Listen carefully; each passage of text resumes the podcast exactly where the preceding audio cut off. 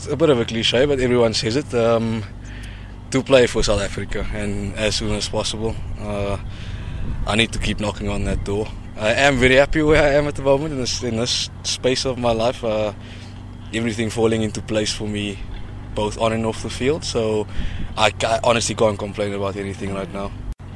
Definitely at the Knights. Okay. I've got I got all the opportunities here, and I'm grateful for that. At the Cobras, it will always be home. Uh, that was my home franchise, and yes, it, it did feel uh, almost say wrong when I left them, but I don't regret the decision at all.